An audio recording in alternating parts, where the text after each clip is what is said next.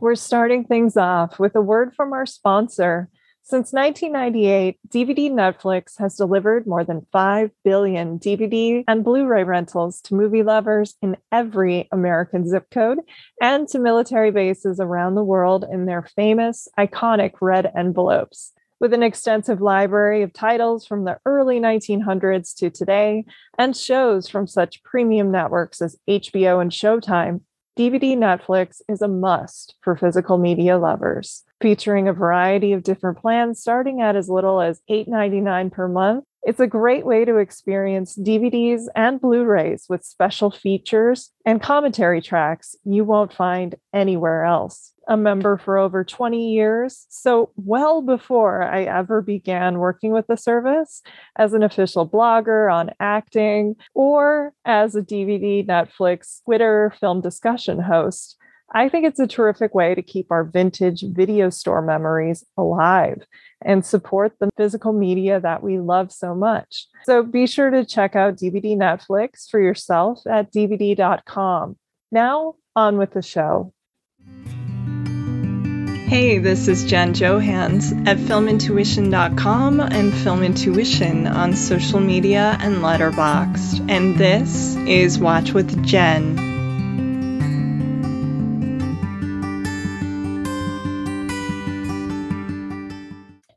Today, I am so pleased to welcome to the podcast a fellow writer and a tennis fan. Yes, I had to get that in there. Isaac yeah. Butler, co author of The World Only Spins Forward The Ascent of Angels in America, which NPR.org named one of the best books of 2018.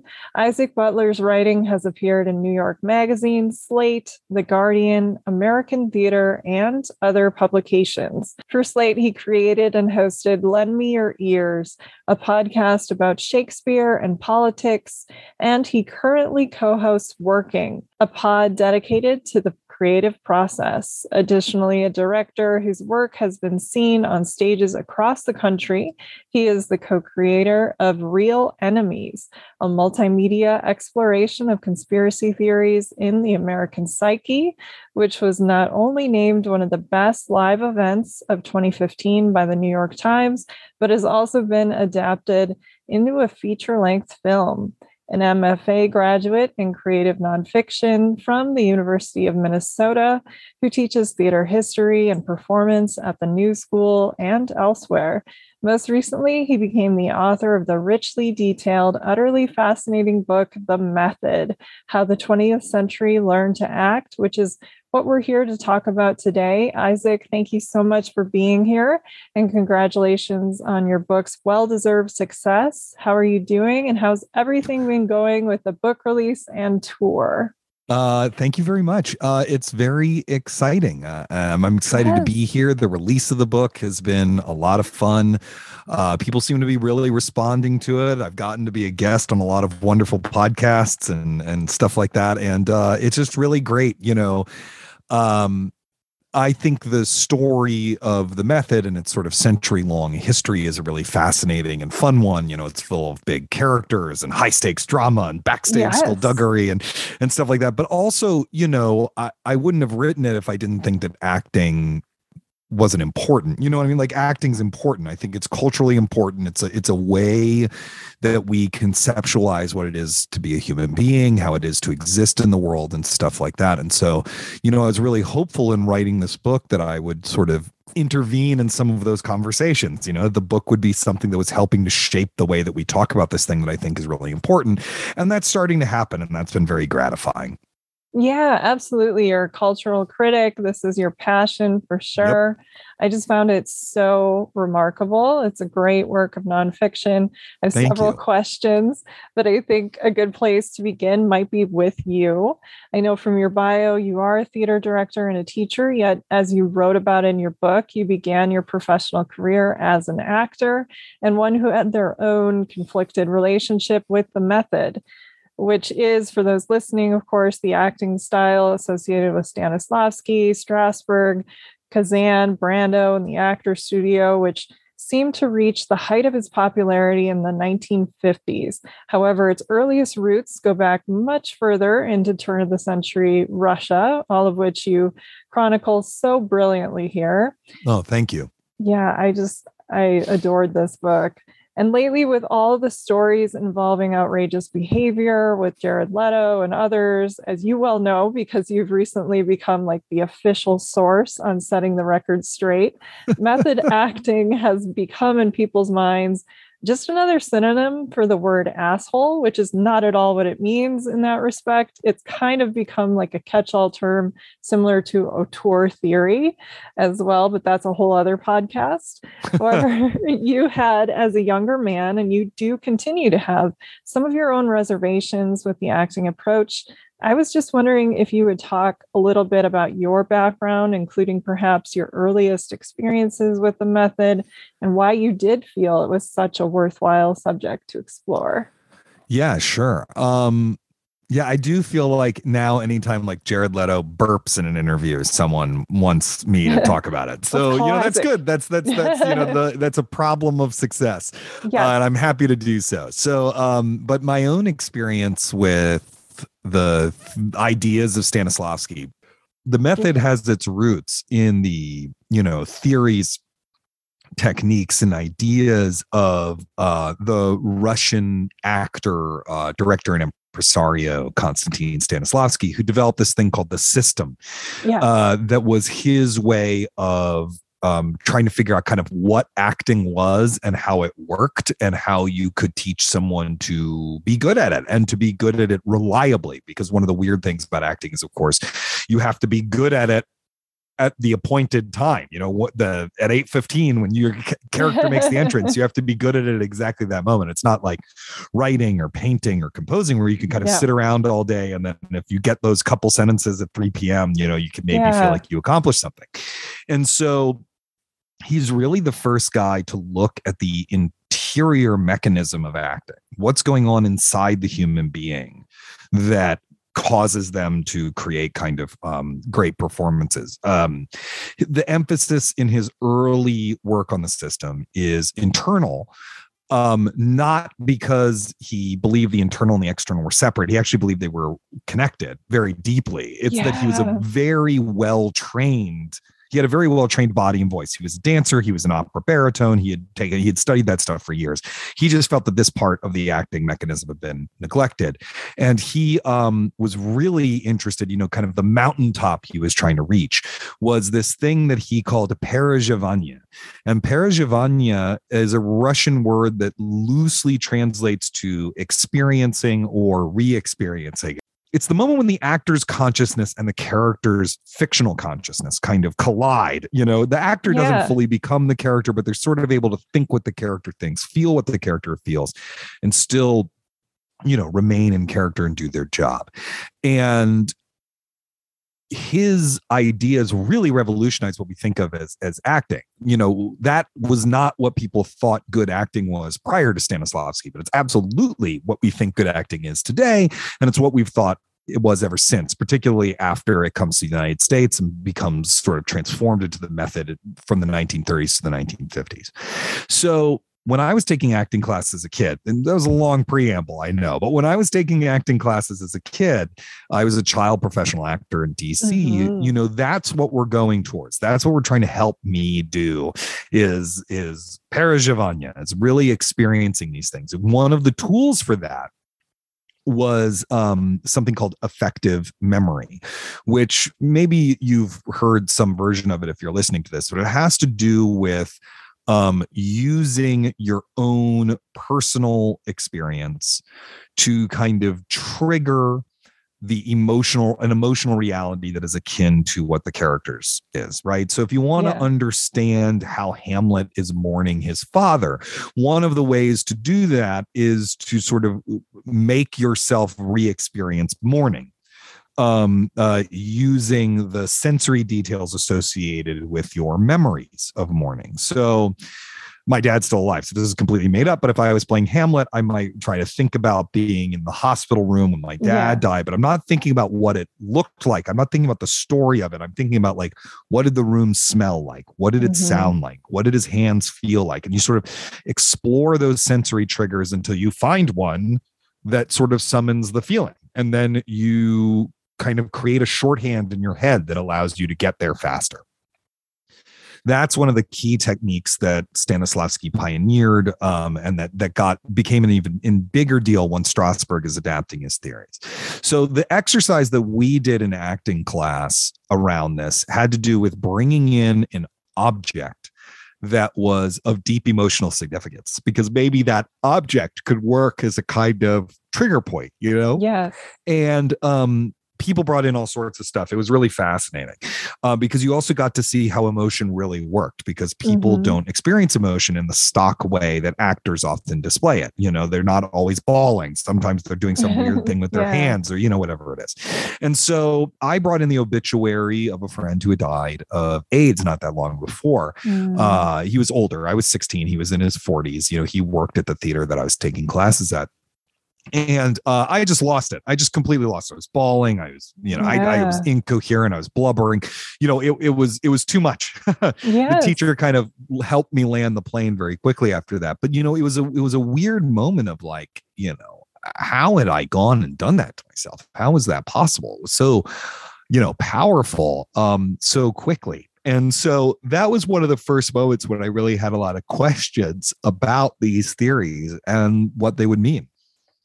Yeah, and the health of it and having to do that. Yeah. access. Well, the health that. of it, the health of it, as I talk about in the intro of the book, the health of it really became a yes. big deal when I was in college. Oof. So when I was in college, I was in this production of um, Eric Bogosian's Talk Radio, which if you know, you, you yes. might know the Oliver Stone movie Talk mm-hmm. Radio. The play is even sort of more intense in that if you're playing the Eric Bogosian part in that play, which is what I was playing, you're sitting there on stage as a talk radio host chain smoking for like 70 minutes and then you have a nervous breakdown for like 10 minutes and then the oh play's over. Like that's that's the whole play. You never leave the set, you know, you're just there. you're really and this was a student production. We had two weeks of rehearsal, director who had never worked with actors before. You know, it was so I yeah. really went into kind of all that training I had had and just dug into sort of every shitty, insecure, mean mm-hmm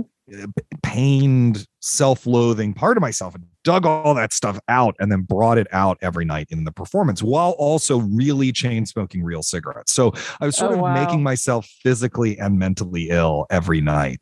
And at the end of the run of performances for that show, I was just like, I can't fucking do this anymore. Like no. I, I, just I can't do that anymore. And I actually stopped pursuing acting seriously and switched to directing almost overnight when that show closed.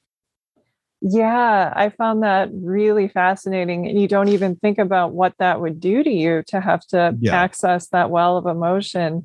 Uh, you also open with the story of uh, Frances McDormand on the set of Blood Simple, and she was new at doing this. And Joel Coen hadn't really worked with actors before right. and knew that he couldn't be asking her to put herself through this again and again and again and yeah one of your most beautiful sections i mean the whole book is really philosophical it's very rich it's one i'm going to need to read again i actually bought it twice i'm that Good. nerdy Good. i have it That's like great. the physical version and then i also had the electronic version because i'm like i'll be consulting it down the road i know so yeah, I loved it. But one of the real beautiful sections was when you were talking about, I actually shared it on Twitter this morning, Stanislavski's views on what is art as the manifestation of feelings conveyed externally, and talking right. about how art is a means of communion. Highest goal is unifying humanity through the loftiest and best feelings that people have attained in life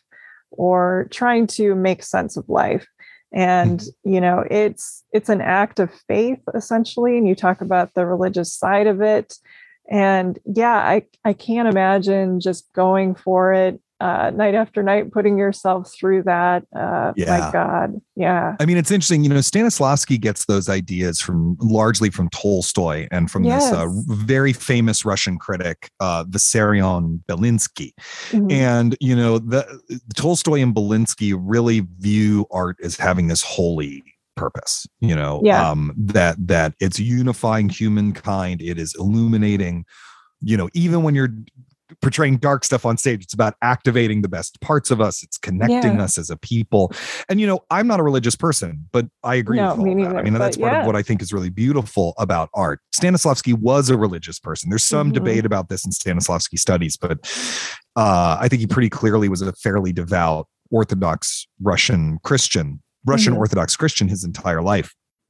Um, you know, he had hidden icons in his house under Stalin, and you know, he would sign yeah. all, or you know, he would begin all of his letters with this sort of like, "In the name of God and His Son," who you know. you know so, um, but uh, he really took the religious angle of it seriously. There's a bunch of ideas in the system that sort of come from Russian Orthodoxy. Uh, there's terms that come from Russian Orthodox Christianity, uh, but also, you know, he really believed that the that the job of the actor was a sacred one that you were almost like a holy knight which is part yeah. of what could make him a difficult person to to work yeah. with because if you um were late for rehearsal or you didn't know your lines or you were being a dick to your fellow cast members that to him wasn't just bad workplace behavior that was sacrilege you were yes. betraying the most important calling that mm-hmm. a human mm-hmm. being could have which was to make art and you know he really uh, would get furious with people when that happened. Yeah, I am not a religious person either, but I was finding it really intriguing because I think for an actor, the most important thing is humanism and empathy and kind of uh, wanting to make sense of the world. And when you were talking about Stanislavski and getting all of these ideas from Tolstoy and religion and others, kind of reminded me of back in film school researching uh, the dogma filmmakers and when they put mm-hmm. together that you know list of their commandments and how uh, they were looking at art as sort of the holy and i found that to be a cool link as well yeah yeah i mean it's interesting what dogma is trying to do in the dogma 95 movement yes. and they're they have more of a sense of humor about it. Yes, than, they do. Uh, Stanislavski yeah. and Nemirovich. It's like if you listen to that Thomas Vinterberg episode of Team Deakins where he talks about writing writing those uh writing that manifesto. He's very funny about it. He's yes. like, you know, we were trying to be we were trying to be kind of punky about it. Exactly. But, you know, when Stanislavski and Nemirovich Danchenko found the Moscow Art Theater, they write a list of aphorisms as well, one of which is among the most famous in theater history. There are no small parts, only small actors. Yes. Comes from that first meeting of theirs. Mm-hmm. And they're both they're trying to get to the same place that Dogma 95 is, which is more realistic, more immediate, more human art. Mm-hmm. Dogma does it by trying to strip all the artifice out of cinema, right? Yes, and, exactly. And you know, you see a movie like Celebration, just, just an absolute work of genius. You're like, yes, I see why you're doing this. Yes. You know, with Stanislavski and Nemirovich Danchenko, they were trying to usher in a new great era of uh, immediacy for theater in Russia. They did it through different means. For example, Stanislavski's sets were inc- and productions were unbelievably ornate. The ornateness of them uh, in those early years of the Moscow Art Theater. You know, I've read that they've published some of his production scores in English, and you know, when you mm-hmm. read them, they're just like shocking how detailed they are. Um, and you look at the set designs because he was also a visual artist. He was really a polymath. His set designs are incredibly complicated. He designed them with this guy named Sainin, who is also a, an amazing painter, and um, but they were trying to go for their version of a higher level of verisimilitude, their version of more literary, their version yeah. of more immediate, and overturn their existing order, which had to do with stock sets, plays that were thrown together with only a few rehearsals in a very kind of grandiose, declamatory acting style. Mm-hmm. No, absolutely. And in chronicling all of that, I learned so much that I had never heard about uh, Stanislavski before. One of the most impressive things I thought about the book is like with the very best cultural nonfiction works, including Dana Stevens' recent Buster Keaton bio cameraman as well. Isn't that book good? Oh, I loved it. Cameraman, so it's so lovely. I yes. had so much fun reading that. Sorry to interrupt. I just, you know, oh, Dana's no. a good friend, yeah. and it's been really wonderful that our books came out within a week of each other. We've done joint book events. I it's been really great to be able to go through this experience with her. Yes. I was so honored to have her on as well. So I'm yeah. talking to two geniuses. I'm very, very lucky. Yes. But just like with your book, it managed to tell us so much about not only the particular subject that you were uh, focusing on, but also American world history as well, especially world history in this. And considering that the roots of the method began in Russia, and you chronicle all those figures that we've been mentioning, along with the coming revolution, global unrest, and war, I can't imagine how much research that you must have done just on those early sections, even not including the rest of the book when you got into the actor studio or the group theater, mm. all of that. So I would love to know how long did it take you to write the method? How did you balance all of the research and writing? Were you chapter ahead, section ahead, and what was the process like? Mm, that's that's a great question. You know, uh, I'll, t- I'll start it with a funny story. My okay, daughter, yeah. who's seven, my daughter's in first grade, and um, she, she comes up to me uh, a few months ago and she goes, Dada, how long did it take you to uh, write the method? And I said, Well, from you know, really starting work on it, like really mm-hmm. working on it. So not the proposal, which is its own research process, but yeah. really working on the book through to when the book came out was about three years. Why do you wow. ask, sweetie? Right. And she mm-hmm. goes, Oh, hmm, you know, um, we're writing books in in class. I, I just finished my first book. It uh, you know, it took me three days. Oh, and I, I was like, so, so she's like trying to be bashful about the fact that she was a uh better or more prolific author than her father um so I, I, just i think that's so funny but yeah so so the bulk of the writing uh the bulk of the writing was like two and a half years, I guess, and they're two okay. a little over two years. And then there's all the once it's accepted for production, there's all the production stuff, you know, doing the end notes, doing fact checking, getting the photo permissions. Yes. There's some rewrites. There's a bunch of rewrites between the galley and the final version. There's probably, I mean, most of them are tiny, like this comma was in the wrong place or whatever. But True. there's probably an, uh, you know, there's a few hundred changes between the galley and the final version. Yeah. Um, uh, particularly in the notes when I first did the notes, they were a mess and I had to redo them. And you know, anyway, I'm just saying there's like there's um there so there's a lot of work in the production process, but the actual like writing of the book, the research and primary writing of the book's about two and a half years, I would say. And um I wrote it in order from beginning to end. Okay, with the exception of the introduction and the afterword, which were written mm-hmm. after the mm-hmm. whole thing was done. Um, the intro, my first introduction was scrapped and completely rewritten after my editor read it, and he was like, "This makes your introduction makes absolutely no sense. You have to," and you know, uh, um, that's in some ways the part of the the book that was rewritten the most. I probably, I think we had three different introductions before we landed on mm-hmm. the the one that's in the book. Um, the first part I had a very bizarre and somewhat ornate process for the first part that I did not repeat for the second and third part. So the first part, okay. I would do this. And, and keep in mind, because I wrote the proposal, I had an idea of the whole thing. Like I had to, you know, I had True. to give an overview yeah. of the whole. Okay.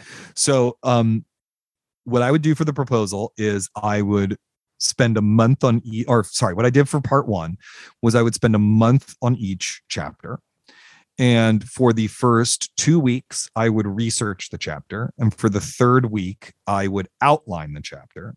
Okay. Very detailed, in a very, very detailed outline. Mm-hmm. And for the the um, fourth week, I would take I bought an iPad for this reason. I would um, set the iPad to work offline mode and then turn it to airplane mode. So I just had the ah, outline. Smart. Yeah. And I would bring it to a coffee shop in my neighborhood with a legal pad of paper and a pen. And I would handwrite the chapter. And then the okay. last few days of the month were spent typing up whatever I handwrote. Yeah. Um, and I would do that. And each chapter, you know, it's like you would start each month being like, this isn't enough time to do it. And then magically it would get done at the end of each month. So that was part one. And I was doing that in part because I was just getting sucked into this zone with my computer where I couldn't get anything done. It was really, you know, being so many distractions. so I, yeah. yeah. But then once I was like kind of deep in it, then uh for part two in part because the characters are it's sort of the same people throughout part two for the most part. Yeah. Um i did a, a just an incredible amount of research for part two all at once and then wrote it all at once. And then i repeated okay. a somewhat similar process for part three. But the big thing that changed in part three was the pandemic. The pandemic started right when i was working began work on part three. And so I had to get an extension on the deadline. You know, mm-hmm. I had mm-hmm. to do a bunch because I was at that point uh, an almost full time stay at home dad for the first month of the pandemic. And then we moved out of New York and in first with my mother in law and then with my parents so we could get some childcare. And so I was just sort of anything I could do to get work done, I was doing it. So part three had a much more chaotic uh, uh, process. And somewhere in there, actually, before I did part three, I revised part one and sent it to my editor because in asking for an extension for a deadline, it, it helps if you have yeah. something to show for it. So it's like, yep. hey, this is what I've done so far. And so I also had his notes kind of in the back of my head as I wrote part three. Yeah, I I was thinking as I was reading, you could have made any one of those sections like its own book. I mean, there are books written yeah. about the subject matter of each chapter of the yeah. book. I mean, there's some of my some of the some of the chapters are knitting together stuff that is the subject of multiple books into, you know, 15 pages or whatever and trying to do it in a way that does the subject matter justice but is still fun to read is you know it's the real challenge of doing a work when you're you know have that much synthesis going on yeah, and the research is massive and it's all interesting. As I was going through, I would accidentally click something on Kindle and it would take me to your citation of where this was coming from. And it was like, wow. Then that opened a up of- a new thing and a new rabbit hole and a new, I love it. Well, you know, that's part of the fun of reading nonfiction for me is yeah. being able to go down all of those, all of those rabbit holes. So it's nice to be able to leave that, leave that to switch metaphors, trail of breadcrumbs for, uh, yes. for readers. Well, were there any surprises that you made along the way, either in the information you discovered, whether oh, in research, interviews, or just how you wrote it and how the book took shape that led you into directions you may not have been expecting, like originally? I know you had a good book proposal. Yeah. And also, do you have any advice that you would like to offer those who are interested in writing something that does combine history with the performing arts along this same uh, blueprint or same ballpark here?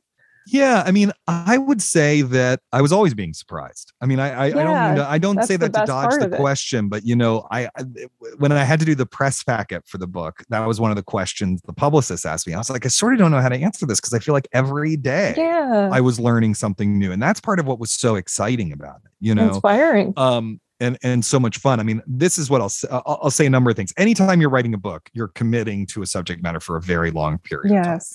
You know, and so it needs to be something rich and fascinating enough to you that you will constantly be renewed by all the cool shit you're discovering. So if you don't yeah. think that you're going to be discovering cool shit all the time, it's probably mm-hmm. not the right subject matter for a book because you need that to feed you and keep you alive. You know, uh, yeah. if, if, the subject, I mean, there's going to be days where you hate the book. It's your job. You know, there are days exactly. you hate your job. Um, uh, but, but, making sure that you find something that has that kind of room for surprise and delight for you the writer will make it much easier for you to create that sensation in the reader. So for, you know, like I don't know. So I just felt like I was discovering stuff all the time, whether it was stuff about Stanislavski and his personality, you know, because he's a very weird guy. um, yeah. Uh, or um, you know, uh, uh, just how the Russian theater worked. I didn't know a lot about how the Russian theater worked before this, you mm-hmm. know, uh, uh, or how, particularly how it worked after the revolution. Um, you know, Richard Boleslavsky was a really fascinating character whose yes. books I had read, but whose life I knew nothing about, and his life is totally fascinating. There's actually all sorts yeah. of stuff that I oh the revolution the thing with Poland. Yeah. My God, yeah, yeah, yeah, yeah. You know, I mean, to some extent, we have these theories in the United States because Richard Boleslavsky had to flee the Soviet Union. Well, it wasn't called the Soviet Union yet, but he had to mm-hmm. flee. You know, he had to flee Russia, and, and um, uh, the way he did that is its own fascinating story. He was a World War One veteran. Yeah. He was a sort of inveterate womanizer. He was uh, you know, uh um he was Polish, but he hid that he was Polish from people. My favorite you know. part. Yeah. Yeah. Nobody had any Yeah. idea he could speak the one had language. he- yeah, exactly. Um, you know, he also at the end of his life had a interesting career directing movies, you know. Um, uh, so anyway, I just feel like there was constantly stuff I was discovering. But the most fun once I got into the 20th century was discovering actors whose work I hadn't known that well before. You know, like yeah. Kim Stanley, who's a genius, only made six movies, one of which we're going to talk about today. Um, you know, John Garfield, I think, is a shared favorite actor of ours, whose work I was largely unfamiliar with outside of The Postman Always Rings Twice before starting working on the book. Okay. Um, you know, um, Jo Van Fleet, another actor we're talking about today. You know, like like Yes. discovering those kinds of folks, um, uh, and that kind of work uh, was was really a lot of fun. That was probably the most fun part of the process. yeah, when you're passionate, it's going to shine through. There's nothing more exciting than talking to somebody about something that they love because it's infectious for sure. But in thinking about method acting, of course, there are so many iconic figures and performances that come to mind. And I know recently you've been asked to discuss several of these, especially the work of Marlon Brando, who figures prominently in the book. And in one of my favorite moments in your book, he impresses a house full of actors and artists when he shows up and is the only one who knows how to fix the broken toilet. That was great. I also loved your thoughtful, memorable analysis of actors like Rod Steiger and Warren Beatty and beyond. I kept finding myself jotting down more titles that I wanted to check out Mm, for the good. first time. Yeah, like his Marty. I found it on YouTube. Can't wait to watch. And uh, needless to say, I've been very excited for today's episode, which finds us taking a closer look at a diverse, largely overlooked and or forgotten quartet of movies, which Isaac selected, including in chronological order, Four Daughters from 1938, 1960s Wild River, Paris Blues, which was made a year later, and Francis from 1982. Though they vary in terms of qualities, I'm sure we'll get into, all four prominently feature and or were made by figures associated with the method or in the case of our last film in particular, comment on the history that is chronicled in his fascinating book. Diving into the films one by one, we'll begin with the earliest one, a deceptively simple, unassuming Warner Brothers romance about four members of a musical family, which directed by Casablanca's Michael Curtiz, first introduced the world to handsome character actor John Garfield, who from his first scene in Four Daughters appears as if he wandered in from a completely different set altogether accidentally, and he blows everyone else off the screen. Isaac, I loved what you wrote about John Garfield's life and his career in the method, and I thought you were particularly eloquent about him in this movie. So I'm going to let you provide a little more context for his screen debut and the impact of it in Four Daughters. Yeah, you know, Four Daughters is a curious film, I think. I mean, I think if you care about acting, it's a movie you should definitely see. And if you don't really care about acting, it it's a little complicated to write. I mean, you could do worse. It's very pleasant. It's a pleasant Yeah. 90 minutes of movie watching. You know what I mean? Mhm. um, Michael Curtiz and uh, directed it, who also directed Casablanca. Yeah, you know, uh, it, it- it's John Garfield's film debut, and I'll talk about him in a second. But it is also written by or written by Julius Epstein. One of the writers is Julius Epstein, is of course one of the writers of Casablanca, and it's directed by Casablanca's director. Um, it is not. It is no Casablanca. I want to be very No, clear. no. Uh, but and it has Claude Rains in it. I mean, that's one of the fun things about the studio oh, period. yes. Is you keep seeing these people get link together. combined and Yeah. recombined into movie after movie. Um, so Four Daughters, uh, I mean, it it's such a sweet little piece of of fluff, right? It's about this this, you know, classical music uh, I guess he's a conductor, right? Uh, played by Claude Mhm. Rains, named Adam Lemp, and he has these four daughters. Uh, Priscilla Lane plays um, Anne Lemp, and Rosemary Lane plays Kay Lemp, and Lola Lane. So it's the Lane sisters play Thea plays Thea Lemp, and uh, you know, and uh, so he has these four daughters, and they each find the right man and get married. That's all the movie is. That's all it is. It barely has any conflict until John No. Garfield shows up. And then when John Garfield shows up, it just becomes this totally different movie. So one of them, Priscilla Lane's character, is engaged to this sort of, you know, very nice, all the men are very nice guy yes. named Felix Dietz, who's a composer. And he brings into town his best friend from school, um, Mickey Borden, who's played by John Garfield, to help him do some arranging, some orchestrating on his new songs. Mm-hmm. And Mickey Borden is the exact opposite of all these people, right? He is clearly urban and ethnic. We learn that yes. his original last name is the Hungarian Bulgar. They won't say he's Jewish, but you know, John Garfield changed his name from yeah. Julius Garfinkel. Clearly, they're like, he's a Jew.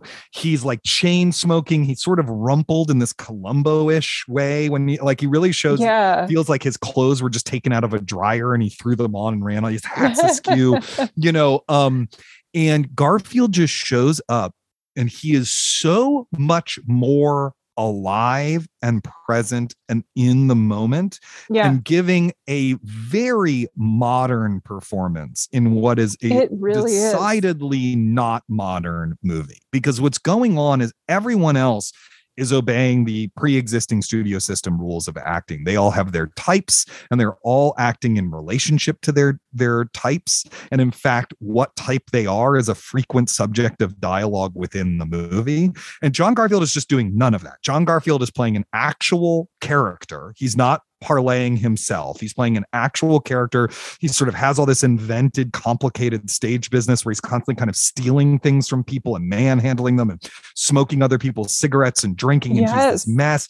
And he's unbelievably beautiful in this kind of angsty, doomed New York, you know, dangerous artist way. And in fact, he and Priscilla Lane's character, I mean, they don't elope. It's it's weird. It's almost for a for a code picture. There's a there. It almost gets kind of sexually frank. They leave for the city, right? Yeah. And they live in the city for a while, and it's very clear that they're living in sin together. Uh, and then eventually he dies in a car crash, and she just comes back home and marries the nice guy that she should have married all along. That, I know. You know, it's a it's like the movie doesn't know what to do with him and so they have to kill him off because the world becomes too unstable once he enters it. Um, and his performance it's just it's incredible. It feels like something from much later in the 20th century. Went back in a time machine and got inserted in this kind of stodgy older film. It's it's a truly brilliant turn and it actually made uh really is responsible for the movie being the huge success it was. It was an unexpected hit. It was nominated for several Oscars. Uh, they made two sequels to it. Now, of course, the problem with those two sequels is that the most interesting character dies in the first one. Yeah. The two sequels are called uh, Four Wives and Four Mothers. You can guess what they're about. And uh, they they then get the most of that cast back together. The Lane sisters, uh, John Garfield and Claude Rains among them, to uh, make a totally different movie called Daughters Courageous. I was going which, to ask you, had you seen which that? I which is a better, it's a better and more interesting. It's still not great, but it's a better okay. and more interesting movie. And that one, um, uh, the mother is going to remarry after having been abandoned by her kind of sm- smooth talking con artist husband that okay. they all sort of assume is dead. And then that smooth talking con artist husband, who's played by Claude Rains, returns unexpectedly and comes back into their lives. And one of them is engaged to a guy played by John Garfield. And it's sort you sort of realize, and they realize over the course of the film, that John Garfield is a lot more like Claude Rains's character, that he actually has this kind of urge to see the world and to be an adventurer. And he doesn't really want to settle down and have a domestic life. And so the thing they do at the end of the movie, their kind of moving act of generosity at the end is to leave Mm-hmm. Claude Rains realizes that he should let his wife, you know, get married to this other man, and John Garfield realizes he should leave this nice woman alone so that she can marry the the you know the daughter so that she can marry the right guy, and they like leave on a boat together in this kind of very bromantic, you know, hey, let's go see the world kind of thing. Um, but yeah, so so it's interesting because John Garfield had a method background. John Garfield was a member of the group theater. He's yeah. in the original productions of Awake and Sing and Golden Boy. He had studied with Lee Strasberg and Bobby Lewis and Sanford Meisner, who were sort of three of the core acting teachers in the in the group. Um, and he he uh, quit the group because he had been um, not given a, a, leading role that he was promised. And so he quits the group and he goes out west. His wife is pregnant. They need to, mm. he needs hmm. to make some money. So he goes to California and he really is the first method movie star. People think it's Brando, yes. but it's not. Um, Uh, among other things, Brando didn't call himself a method actor. He didn't like Lee Strasberg. We mm-hmm. can get into that mm-hmm. later. Um, whereas John Garfield did. But also, John Garfield's much earlier. 38 is much earlier. And so, you know, Garfield is usually portrayed as kind of a transitional figure from old school Hollywood acting to the new school of Hollywood acting, the Clift and Brando and Dean yeah. and Paul Newman and stuff would usher in. But the argument I'm making in the book is no, no, no. He is already the change. He is already as good as those guys. His performances are as important. And we forget because he died young in, you know, 53. We forget what a huge, huge, huge, huge star he was. He was unbelievably famous you know like 10,000 people came to mourn him at his funeral you know he was a he was a huge deal and i don't think without him we would actually have the rest of that revolution because he really proved it was possible yeah, it is such a naturalistic performance. And when I was watching it, I was just thinking, boy, this is before Clift and Dean yeah. and Brando. And I had seen this film, but it had been years. And when I read about it again in your book, I was realizing, yes, that's right. It was kind of the prototypical rebellious, you know, sexy, dangerous role that he is playing. Totally. And he's great. I mean, they remade this movie, they changed it a little bit. I think the Sinatra character lives at the end of Young at Heart, and that that was not a really good uh, version of this. I, I preferred this version. But I mean, he is amazing in it. I read he kind of modeled the uh, troubled musician character a little bit on Oscar Levant. I also heard that like Errol Flynn was supposed to play his uh, friend character, but it wasn't a part that Flynn really responded to. And I kind of wondered, had he been in it, if he would have pulled focus and they would have, you know, minimized the Garfield character a little bit. But Garfield is so good. He was nominated for an Oscar for it. National Board of Review named it him one of the best actors of the year. It's impossible to, yeah, overstate how important I think that his performance in the school of acting or the field and also just how this hit back then. I love uh, garfield. I think one of my favorite performances he ever did was in uh, he ran all the way which you talk about in your book. yeah his final movie yeah. Uh, that that's an incredible performance too. I mean you know um, it's interesting to watch those two back to back because you get the beginning and the end, you know. Yeah. And he made a lot of movies in between them, and a lot of them are bad. But yes. there's there there. I mean, everyone they worked those actors so hard back then, and you mm-hmm. know, like a lot of the everyone made a lot of bad movies. He has the same oh, success oh, rate as most other actors of the period. Yeah. But you know, he has a handful of of of good uh, you know, of good to great ones like um Humoresque, The Postman Always Rings Twice, Body and Soul, Force of Evil, The Breaking Point, which I think is a total work of genius. Uh, and He Ran All the Way is truly incredible. It is, you know, he's really going through it in his personal life at the time because of HUAC, because his wife had been a yes. communist. And so, you know, he he was in the process of being blacklisted essentially. You know, his career was being destroyed um, mm-hmm. really actively. And you know, he died not that long after that movie. That movie sort of didn't come out. I mean, it was sort of buried um, and rediscovered later. But you know, it, the the hunted, trapped feeling that character is going through in that movie. Um, for those of you who haven't seen it, which is probably most of you, you know, he plays a thief who kind of winds up taking this family hostage while he's running from the cops, uh, including Shelley Winters, who he has this, you know, sort of, they do sort of fall in love, but she's yeah. also terrified of him. I mean, it's a very emotionally complicated film. Um, Shelley Winters says in her second memoir, Shelley 2, which is a delightfully deranged book if you've never read it, that um, no. you know, he really was coming unglued on set. He was drinking heavily. He was he was you know, and you can see it. You can see that he is really identifying with how trapped and hunted and in trouble that character is. I think. Yeah, it is such a powerful performance. In my pandemic movie club, I chose it because I don't think any of the people had seen it in my group. And I was like, man, it's so powerful. It's not you, streamable, isn't it? Is it streamable? I think you have to buy it. I had to buy it to, at the time. Yeah, I had an but, MP4 I shared, yeah, but uh, yeah, it yeah. is a hard one to find for sure.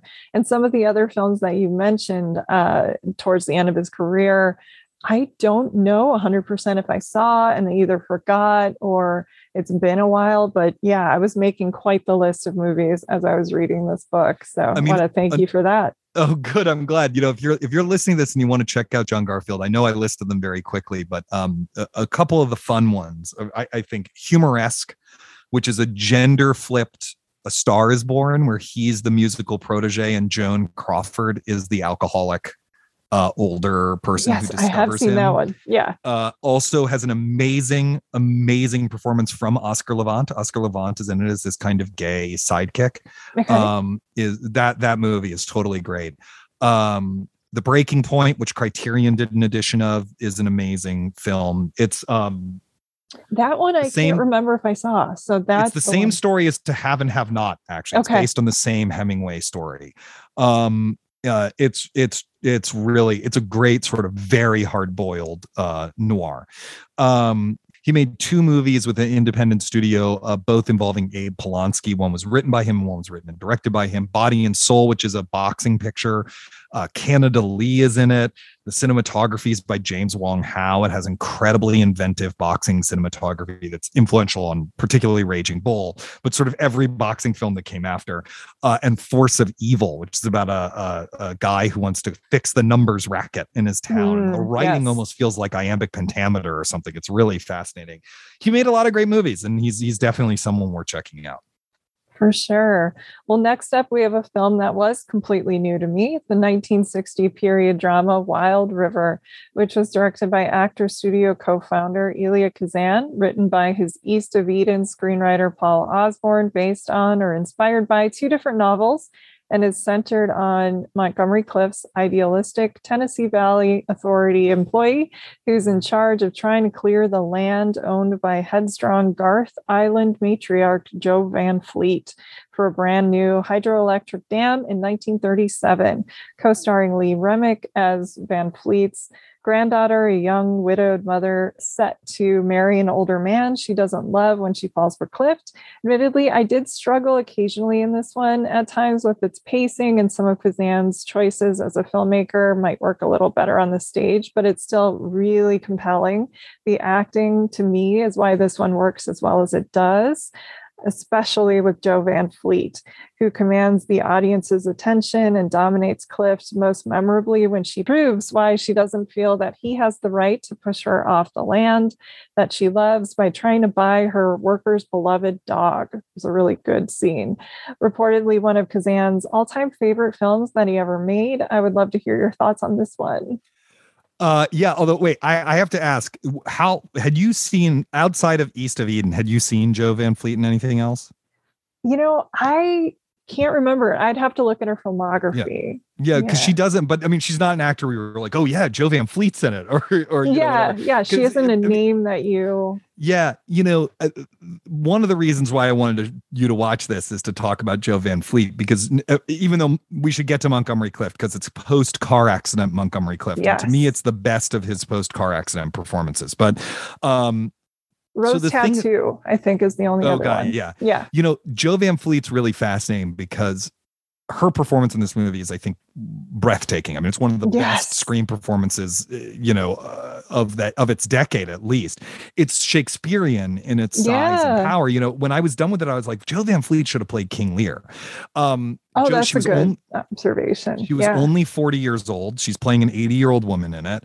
You know, she became a well-known actress. Kazan writes about this in his memoir. She became a well-known actress when she was about 40 years old, thanks to East of Eden and Wild River and a couple of other projects. Mm-hmm. And of course, the problem is there's actually no roles for women. There's no good That's roles true. for a 45 year old woman. You know, at the end of yeah. your life, you get good roles. At the beginning of your career, you get good roles. But particularly for women, there's sort of very little that's interesting for for middle aged women, and it really wrecked her. It wrecked her psychologically. She became very difficult to work with. She was sort of eh, very angry. He said, you know, a lot of the time because she knew that her incredible talents were being wasted you know mm-hmm. and i think if you see wild river you're sort of like why isn't she in everything yeah she's so incredible i mean she you know it's an interesting thing kazan I love this movie. Um, I do think that you can see if you know the rest of Kazan's movies that he was a more talented filmmaker in black and white than in color.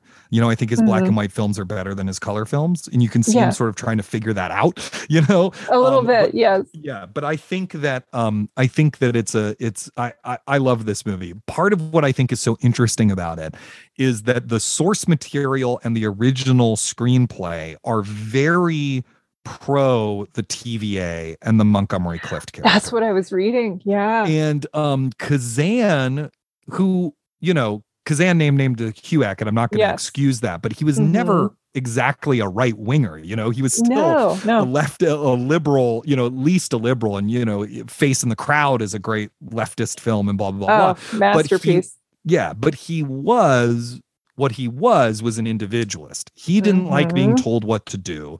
He didn't like being in anyone else's control. And actually, you can see over the course of his career, his career is really about taking greater and greater individual control over his projects until you get to America, America, where he's writing and directing it and it's autobiographical or it's about his yeah. uncle and all that sort of stuff. He wanted to be, I think he called it the source that everything came from. That's really what he wanted. And so he had, by the time they were making the movie, he really sympathizes with Jo Van Fleet's character, even though the material of the film is very sympathetic to uh, Montgomery Clift's Chuck Glover, who's the, the TVA Valley man trying to clear the land so they can put a dam up and flood this other area and all this other New Deal stuff. Mm-hmm. And I mm-hmm. think that gives the movie a really interesting charge, or there's a really interesting kind of dialectic to it where, you know, the sympathy is sort of equal on both sides.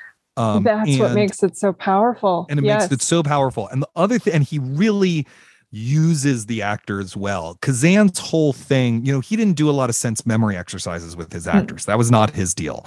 What he did was he tried to cast people who had something in common with the characters and then he tried to kind of learn everything he could about the the actors and then he tried to gently and not maliciously but manipulate them into sort of drawing the connections on their own and not realizing he had done it. And then he would. Yeah, Julie Harris talked about that quite a bit. Yeah. Yes. Yeah, Karl Malden says this thing where he was like, I mean, he was, he was like a wizard. You know, it's like he yeah. didn't even realize he was doing it, and suddenly it was happening. Um, and so he does a really brilliant thing in casting Montgomery Clift in this movie because there mm-hmm. is just something off-putting about post car crash Montgomery Clift yeah. on screen. His face doesn't look exactly like his face anymore.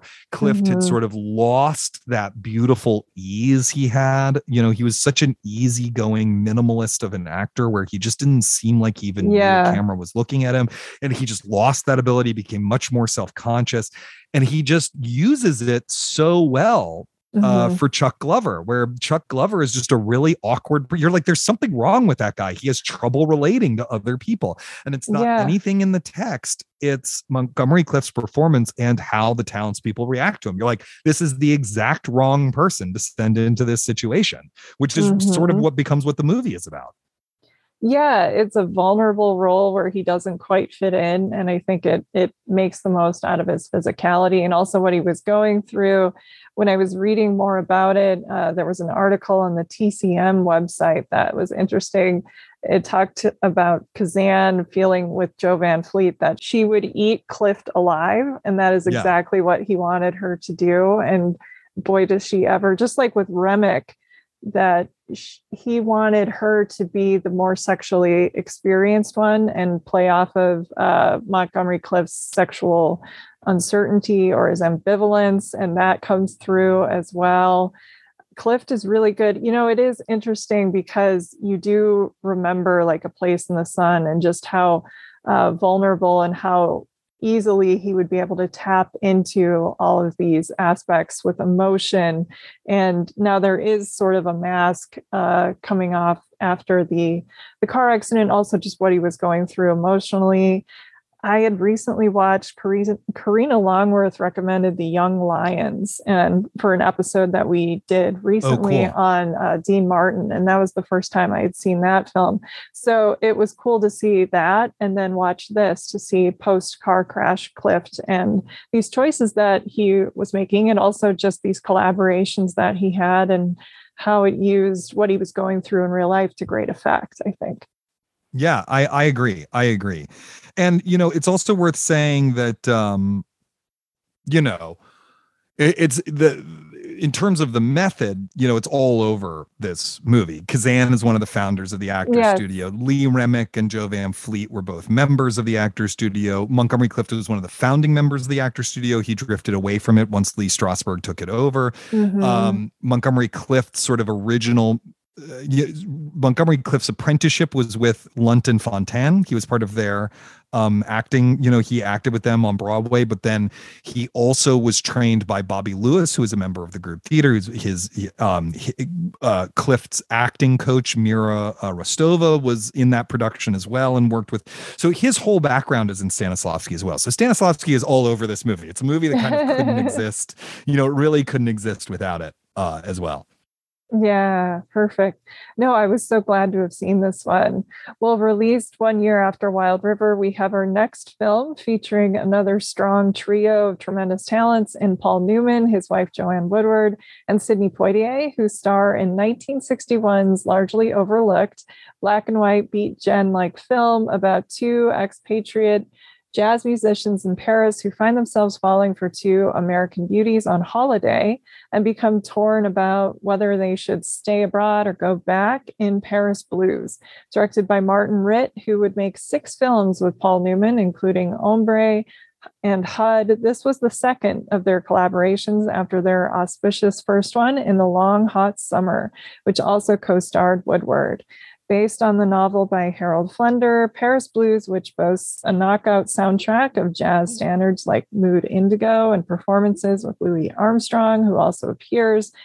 It co stars the lovely Diahann Carroll as well. Although, according to Poitier, the filmmakers chickened out about letting the intended interracial romances play out on screen, and they went down instead pre- predictable race lines, much to his chagrin an impressive, daring film about modern sexual mores that offers some surprises in how it chooses to reveal information about its characters and when. I hadn't seen it in a while, but I really liked revisiting it. So, what did you think of Paris Blues? Well, first of all, I love Martin Ritt. I just think yes. Martin Ritt is an underappreciated American master. Oh, I'm so and I glad. hope that, yeah. you know, um, yep. I, I hope that anything I can do to bring more attention to Martin Ritt, I, I will do. Yes. Martin Ritt also comes out of this lineage. He was a stage manager with the group theater. He was a big mover and shaker at the Actors Studio. He was doing uh, live TV drama like a lot of those folks. Uh, his career got kind of derailed by the blacklist, and then he picks mm-hmm. it back mm. up. And sure enough, you know, Paul Newman, Joanne Woodward, Sidney Poitier, all Actors Studio members, right? Yeah. Um, you know, he's he's really involved with bringing the studio and its approach to film, and and I think there's often a, a fascinating level of realism that he reaches in his movies. You know, that it, particularly in Norma Rae, which is not one that we're talking about because you can't stream it, but you know, Norma Rae, uh, you know, there's no non-diegetic music in it. Every cast member is a member of the actor Studio. It's you know very hyper real. Anyway. I, I didn't know all that. This, That's great. Yeah, yeah. Such a good movie. I Oh my god, yeah. And HUD, HUD is a brilliant movie. Yes. Uh Spy Who Came In From the Cold is a great movie. Oh, you know, he has a oh, real great um film. I I know that probably, you know, recommending a Woody Allen movie is not great, but The Front is a really good movie, it is. you know, with Woody yeah. Allen and Zero Mostel.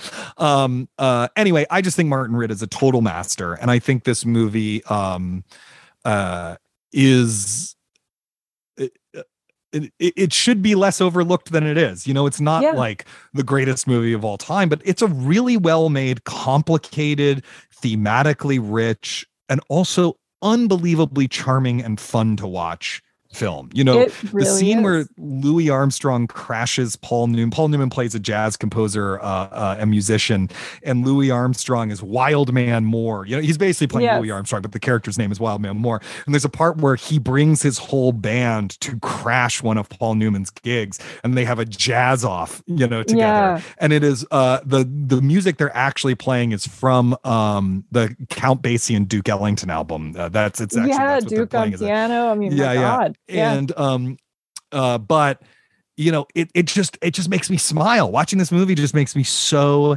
happy it's also a really interesting historical artifact because of the relationship of Paris to the United States. You have um, a white expat and a black expat in the United mm-hmm. States who have this differing relationships about going home. And, you know, you think about Baldwin's writing about Paris in this time period and you know all, like just what Paris was and how it means something different to white people and black people even a white person and black person who are both doing jazz is really fascinating I do think that you know also Martin Ritt directs this and Edge of the City which are two of the only movies I've seen where like Sidney Poitier gets to have fun prior to when Sidney Poitier yeah. begins directing oh, himself Edge in of the films. City is a good film. Yeah. Yeah, yeah, totally. Yeah. Um, and so it's just refreshing to see Sidney Poitier cut loose a little bit.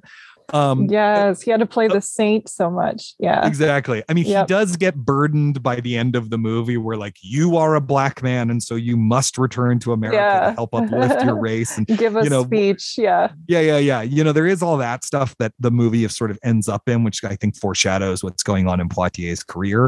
Um, mm-hmm. But I just love this movie. I just it brings such a smile uh, uh, to my face, and it's also really sexy. It's really. It I is. saw that yeah. that that GIF that you posted on Twitter of uh, Paul Newman and Sidney Poitier kind of looking at each other. Yes. You know, it's, and, and, it's and it's got real lovers, right? Poitier yeah. and Diahann Carroll eventually were. Yeah. I mean, they were. They had didn't they have an illegitimate child? Not an illegitimate. I shouldn't say, I, say that again. I Poitier don't remember and Diahann, that, but they had had that fling. Yeah. Yeah. Poitier, um, you know, Poitier and Diahann Carroll had a long-standing, uh, shall we say, extramarital relationship with one yep. another. Um, and uh, Paul Newman and Joanne Woodward were married, so you know, th- there's a real charge to it. Mm-hmm. Um, I really like it. I think there's a lot of ways that it could have been quaint and kind of antiquated, and it doesn't feel that way to me. No, I agree with you. I think a lot of people go in thinking that it's just going to be mainly about the guys, but I found the really most fascinating character to me was Joanne Woodward's because at first when you meet her, you assume she's, you know, like uh, pure as the driven snow, just this woman who's going to, you know, develop a crush. And she definitely wants to sleep with Paul Newman, of course, and develop a crush and just have a fling with this great looking jazz artist while she's in Paris. And then it's not until like the morning after when you think, oh, she slept with the wrong guy or what is she doing that you realize, no, she was married. She's not married anymore. She's a mother. It's just very uh, yeah. frank about that. And I love that it was, no, she's a sexually liberated woman. And I think uh, Joanne Woodward got to play a lot of different uh, sides of a character there that you wouldn't normally expect in the early 60s. Yeah. Yeah. It, it's a movie that has unexpected depth to me. Yeah. You know, um, I also think it's sort of an example. It's fun to see Paul Newman do the tormented Brando esque method it self loathing. Yeah. Yeah. Because um, he sort of stops doing that not that long after that because, you know, in HUD and The Hustler, and, you know, he becomes much more the yes. solid leading man you know mm-hmm. um i love those movies it's no knocking it but it's fun to watch him like do it and do it well because i think he's yeah. so bad at it in cat on a hot tin roof which i find almost unwatchably terrible uh, see now uh, that one when i was reading your thoughts on it i was like oh my goodness because that was the film that made me a huge paul newman oh, person oh really but, I, yeah. I, just i think it's so that one i think is too stagey you know and gotcha. Too, uh, yeah but, yeah um but, no it uh, is, it is but yes and his accent is like a little regrettable and i don't know it, it, yeah. but the um but you know he's so good at it in this mm-hmm. you're like this guy really is he's just going to wreck his whole life because the only thing he cares about is artistic greatness and it's just unclear whether he's got it in him and it's just gonna he's never yes, gonna be able i thought that was a good question gonna, you know yeah yeah yeah. yeah we never really learn whether mm-hmm. you know what it what that what that means whether he'll achieve that thing um also the location photography you know the other thing is that like it's it's shot in paris you know like it, if yeah. you want to see it so you get to see paris during that time I, I just think it's it's a movie really worth watching if you haven't seen it and and revisiting if you don't remember it yes absolutely and it, you brought up you know he's basically doing sort of a brando-esque role it kind of reminded me of like it's the opposite of something like left-handed gun which was made after yeah. james dean died and that one is it's too too much for me to watch that's way too much like him doing dean essentially and yeah. so this was more of a natural style of performance for newman in a mode that he kind of did evolve out of when he got into like making, you know, Butch and Sundance essentially. So yeah, totally. it's really cool. But jumping ahead 21 years, we have our final film today and our first biopic of the bunch, featuring a strong performance by Jessica Lange as the talented, intelligent, popular Depression era actress Frances Farmer, whose life and career was derailed in the 1930s due to mental illness. Director Graeme Clifford's ambitiously messy Frances is what my friend Blake Howard might call too much movie, or as Isaac surmised in a funny DM, it's a lot. Still, it's well worth discussing, not only because it boasts a great turn by method acting legend Kim Stanley, as well as Isaac had brought up. Along with uh, Lange, she scored an Oscar nomination for her role, but also because Frances Farmer was involved with a number of the figures in Isaac's book, including Clifford Odets, the group theater. So I think I'm going to let you take it away on this one. Yeah, I mean, it's it's interesting because I I think this is a movie that's impossible to recommend, really. Do you know what I mean? In some yeah. ways, I needed someone else to have seen it. So when you were like, mm-hmm. recommend movies you're going to watch, I was like, ha ha ha. Um, so sorry I, I didn't tell you that since beforehand. childhood. Yeah. yeah. It's, yeah. it's impossible to recommend both because actually, I think the parts of it that are dealing with the the traumas of Farmer's life, or I should say the alleged traumas, because yeah, all of that stuff is disputed. And I think quite a bit of it is likely untrue. But let's just say yeah, that the alleged, bio. yeah, yeah. Yes, uh, maybe we can talk about the providence of the film later. But you know, a lot of um, it's just also not a well-directed movie. I mean, mm-hmm. at the end of the day, I actually think there's a lot of interesting stuff going on in the screenplay, um, mm-hmm. which among has a final polish by Nick Kazan, uh, Elia Kazan's son, um, uh, who also wrote linking uh, it all together. Yeah, yes. yeah, exactly. I mean, he knew Harold Clurman, so the fact that Harold Clurman is a character in it, I think, is really fascinating. Um, it's got a lot of interesting stuff. It connects to the story of the method deeply because Frances Farmer was in Golden Boy and had a, uh, an affair with Clifford Odets and the group theater, which is where the method originates. And uh, they really screwed her over in a sort of uh, unbelievably yeah. cruel way. Um, uh, Jessica Lange is amazing in it. Kim Stanley is. is. incredible mm-hmm. in it. Um, it's one of the few places where you can actually see Kim Stanley, who was regarded in the mid 20th century as the greatest living American actress, but she was almost entirely no on idea. stage. Yeah. Um, she there's a lot about her in the book in my book. Yes. Um, but it's it, it it's a mess and it's shot like a not great TV movie. Like the the camera work is re- it's really stodgy. It's mm-hmm. got that you know down home harmonica music. Sam Shepard is weirdly disaffected. I mean, it yeah, seems like he's, he's not almost interested. An afterthought, basically. Yeah. yeah. And, you know, he's a good actor, but it seems he like is. he just did not care about the movie. It just no. feels like he's phoning it in. He mm has mm-hmm. terrible voiceover stuff that he has to do to link the movie together because the movie was originally supposed to be about half an hour longer.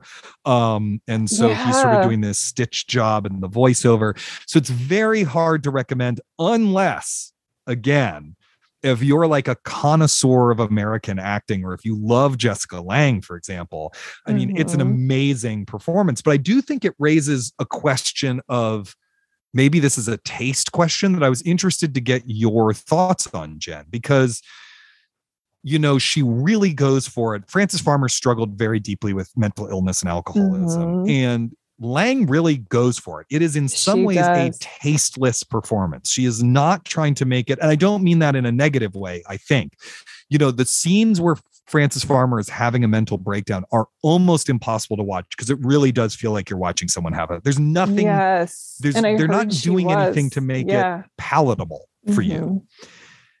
And I was wondering what you thought of that choice because like should it have been made more palatable you know or or do you do you think that that works? You know is it worth going that far for a movie that's kind of not that great? Or I, I was just wondering how you thought about that while you were watching the movie yeah, it's hard because I had seen Jessica Lange talk about it in the past and read some interviews where she was talking about making the film. She was starting to feel as manipulated as uh, Frances Farmer was, especially her scene with the breakdown of the police storm in the bathroom where she's well, nude. She's fully naked. Yeah. Yeah. And I guess that took like several days to shoot and uh, so she really had a hard time. So for me it's hard to separate like her experience totally. with that and also the fact that this is you know uh, was based on i guess like a fictional bio or something. And i mean there are different schools of thought on that. I have a few writer friends who are like well if you want to know the truth read a book. Don't watch the movie. Like it's not up to them.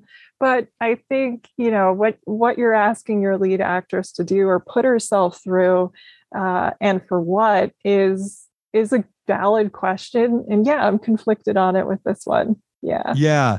Yeah you know it's it's it's it's interesting because i think that you know one of the complaints made against the method is this taste question right yeah. is like you know what what the actor's doing still has to fit into what the greater production or film is doing mm-hmm. it can't all be totally out of whack because the actor wants to be as realistic about the emotional territory as yeah. possible and i think you can see both sides of that in True. this film do you know what i mean because it yeah, really is point. like it those scenes are really hard to watch and it just is. to address it for you know the um there is a novelized biography of Frances Farmer that mm-hmm. much of the movie is based on, and the actor, the uh, the the guy who wrote the book got screwed out of the royalties and sued and lost, um, yeah. you know, and all this stuff.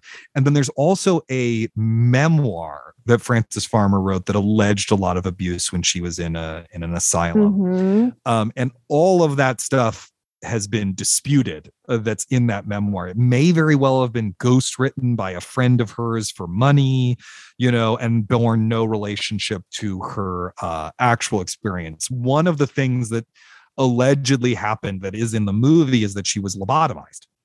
Um, yes. And, and there is no evidence that that ever occurred. They kept records. I, I read up on this. They kept records because lobotomies were very that. rare. Yeah. Yeah. Lobotomies were very rare at that time. You know, it was a new experimental procedure. And so they kept records at that asylum of all the lobotomies they gave. There's no record they gave one to her. So, you know, there's a there's a big question about how much of the last, say, 30 to 45 minutes of the movie is really um, mm-hmm. accurate. But weirdly, you know, all the terrible stuff about her in the group theater is totally accurate. They really did you know, fire her because yeah. the London production of Golden Boy was being underwritten by an actress who wanted to play the part.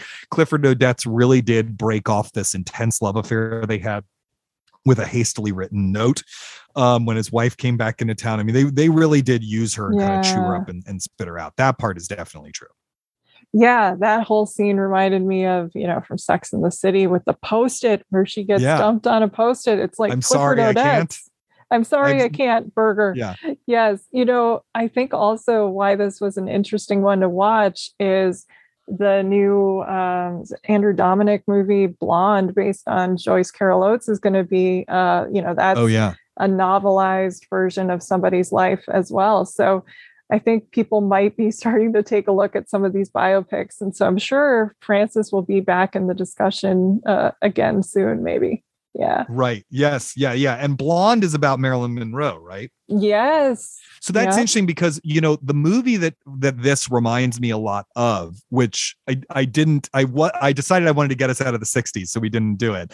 Uh, it's also only available on DVD. Is The Goddess, which is um, a movie that follows a very similar trajectory to Frances and stars Kim Stanley, a much you know at the beginning of her career, so in the early okay. '60s, and that is a lightly fictionalized. Well, it's fictionalized a lot, but it is based on and, and very openly kind of based on the life of Marilyn Monroe, who was still alive when it was made, uh, and is written by Paddy Chayefsky and oh, stars wow. Kim Stanley. I need so to see get, that.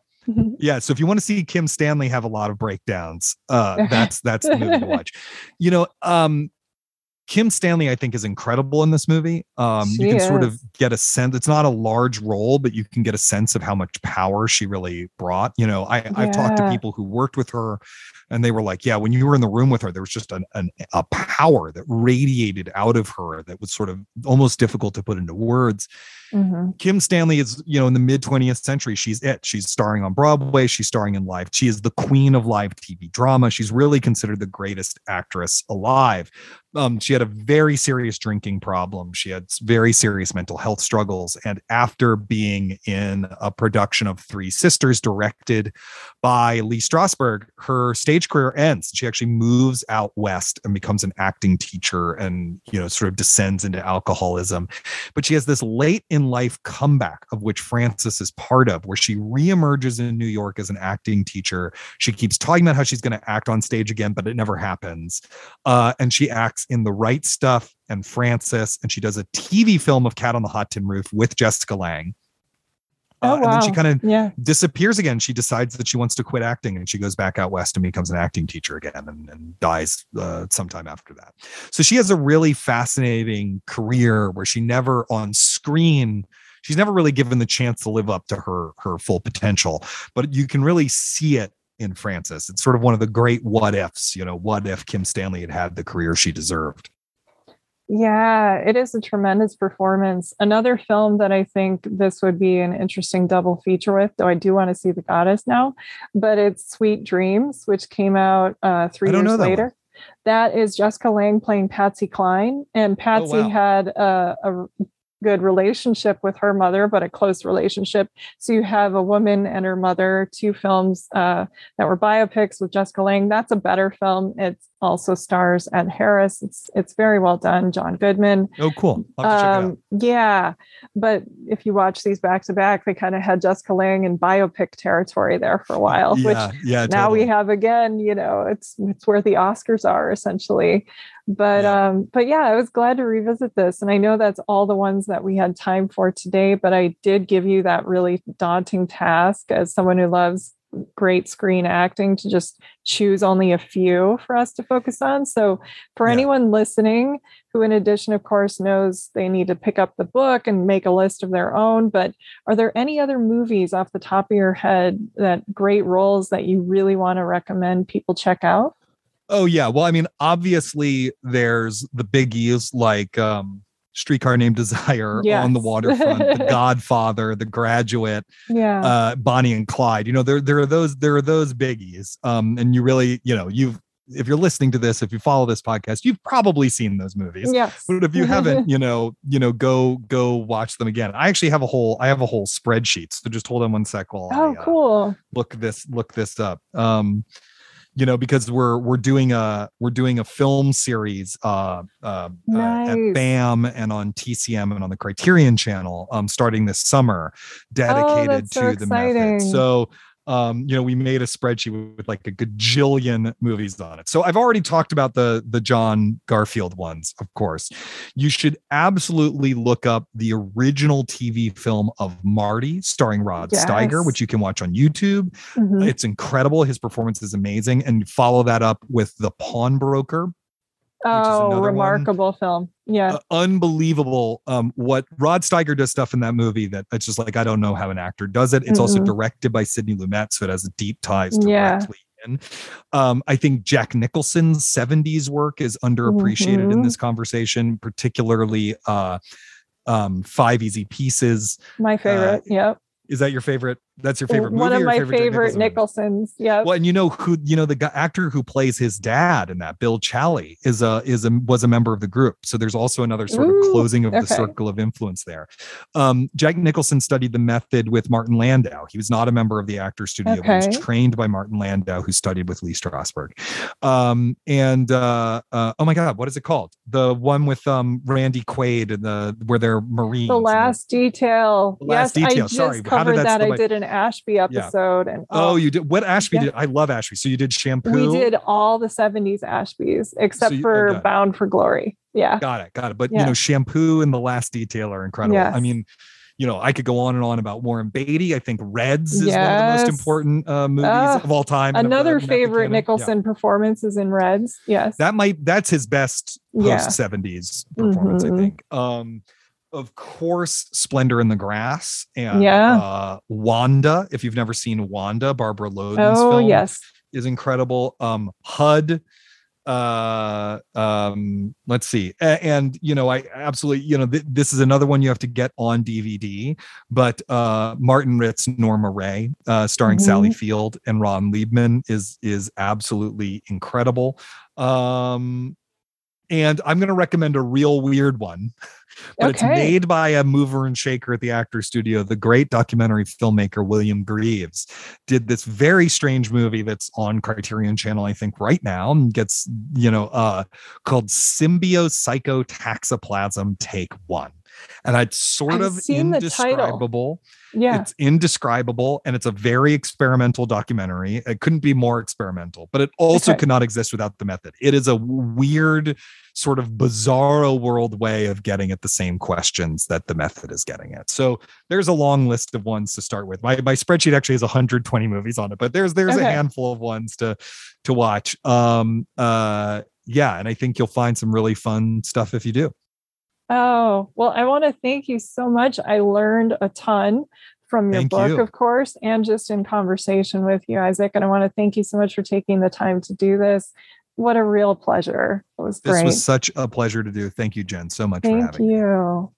I also want to thank everyone for listening, especially my patrons who support the show and help fund my research, equipment, film rentals, RSS fees, and more for as little as a dollar per month at the Film Intuition Patreon, which is the home base for the show.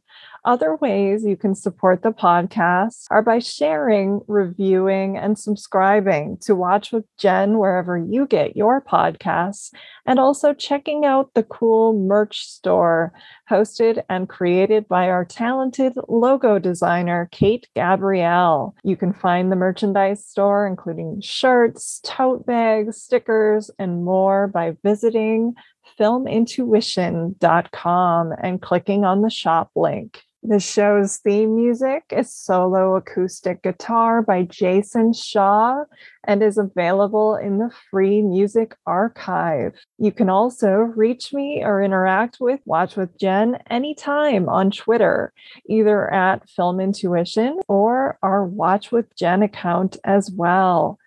Well, until next time, please take care and happy movie watching.